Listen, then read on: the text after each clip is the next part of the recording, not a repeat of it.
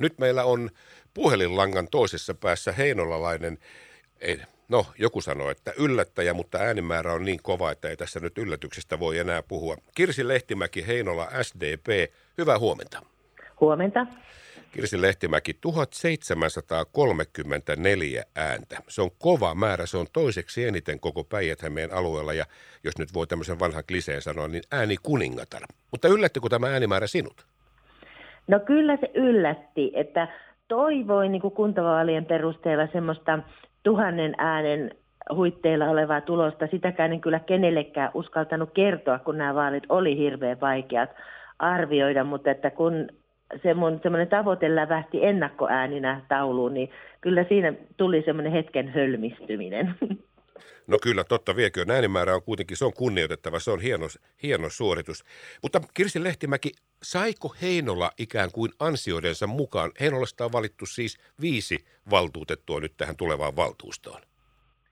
No totta kai siinä on heinolaisia aika kärkivarasijoilla, että kyllä 5 on ihan hyvä, mutta mieluusti olisi vielä pari heinolalaista nähnyt siinä lisää, mutta kyllä toki tämäkin on oikein hyvä.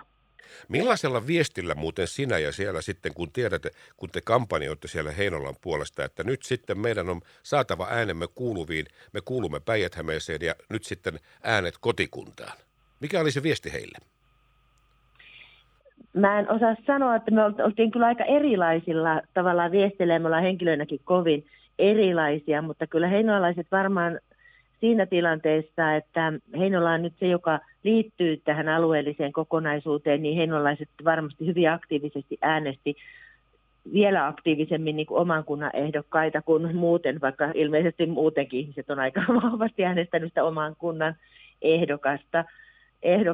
Ja toisaalta mä oon täällä niin kuin pitkään yrittänyt keskustella varsinkin tämän viimeisen vuoden aikana niin kuin kuitenkin tuoda Heinolaan viestiä tästä, että meillä on jo alueellinen sote, mihin me ollaan menossa ja integroitu sote ja että Heinolassa kaikki nyt ei, tai siis että Päijät-Hämeessä kaikki ei ole ihan pimennosta, että ollaan edellä muuta Suomea ja toki siitä on Heinolasta tullut paljon kritiikkiäkin, että olen nähnyt niin kuin hyviäkin asioita paljon tässä, mitä maakunnassa on ehtinyt jo tapahtua meidän ympärillä siinä aikana, kun Heinolalla on ollut tämä oma järjestämisvastuu. Että Heinolalla on täällä paljon hyviä omia toimintamalleja, joita toivotaan, että varmaan monet niistä jatkuu, mutta olen myös nähnyt, että tässä maakunnallisessa sotessa on niin kuin tapahtunut 5 vuoden aikana paljon myös hyvää, vaikka henkilöstö on ollut jäätävän kovilla ja rankat vuodet on vedetty läpi, mutta kyllä Päijät-Hämeen pitää tämä edelläkävijä asemansa säilyttää.